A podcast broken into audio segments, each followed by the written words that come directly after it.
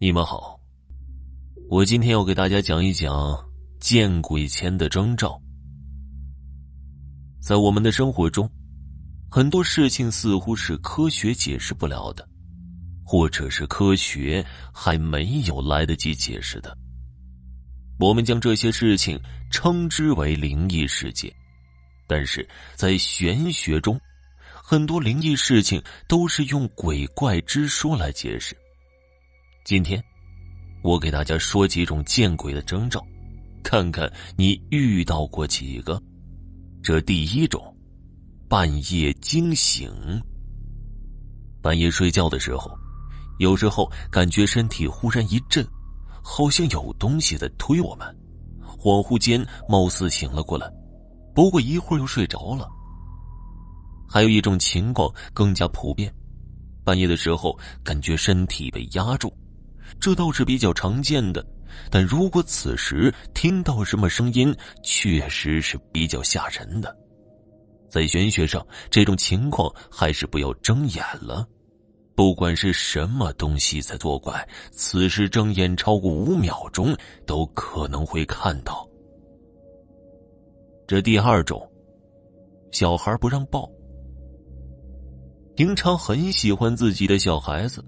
忽然之间不让自己抱了，很多人可能都有这样的经历，尤其是三岁以下的孩子，看自己的目光与以往不同，见到自己就大哭大叫，或者在无人的小道遇到举止奇怪的老人，意味深长的盯着自己看，在玄学上，这都是需要警惕的。此时可以佩戴一些法器，或者平时小心自己的言行，增加自己的气场和正气。这第三，宠物疯狂的叫。当我们在家里休息的时候，如果平时安静的宠物忽然有些疯狂，最常见的就是宠物狗的狂叫，或者鱼缸里的鱼疯狂的绕圈游。这个时候可能是他们看到了什么。因为动物要比人类敏感多了，那么该怎么办呢？此时我们不必惊慌，也不要四处观望，可以大声的呵斥宠物狗，传达一个信息：这是我的家，无论有什么东西都必须的滚出去。这第四种，夜半哭声。午夜时分，大多数人都进入到了梦乡。如果此时你听到奇怪的声音，特别是婴儿莫名的大哭声，就一定要小心了，因为在玄学上，三岁以下的孩子是非常敏感的。这个时候，你一定要想方设法转移一下注意力，比如听听歌，或者是看看书，把注意力从诡异的声音中转移出来。这第五种，夜路风声。在农村生活过的人，可能对夜路的恐怖深有体会。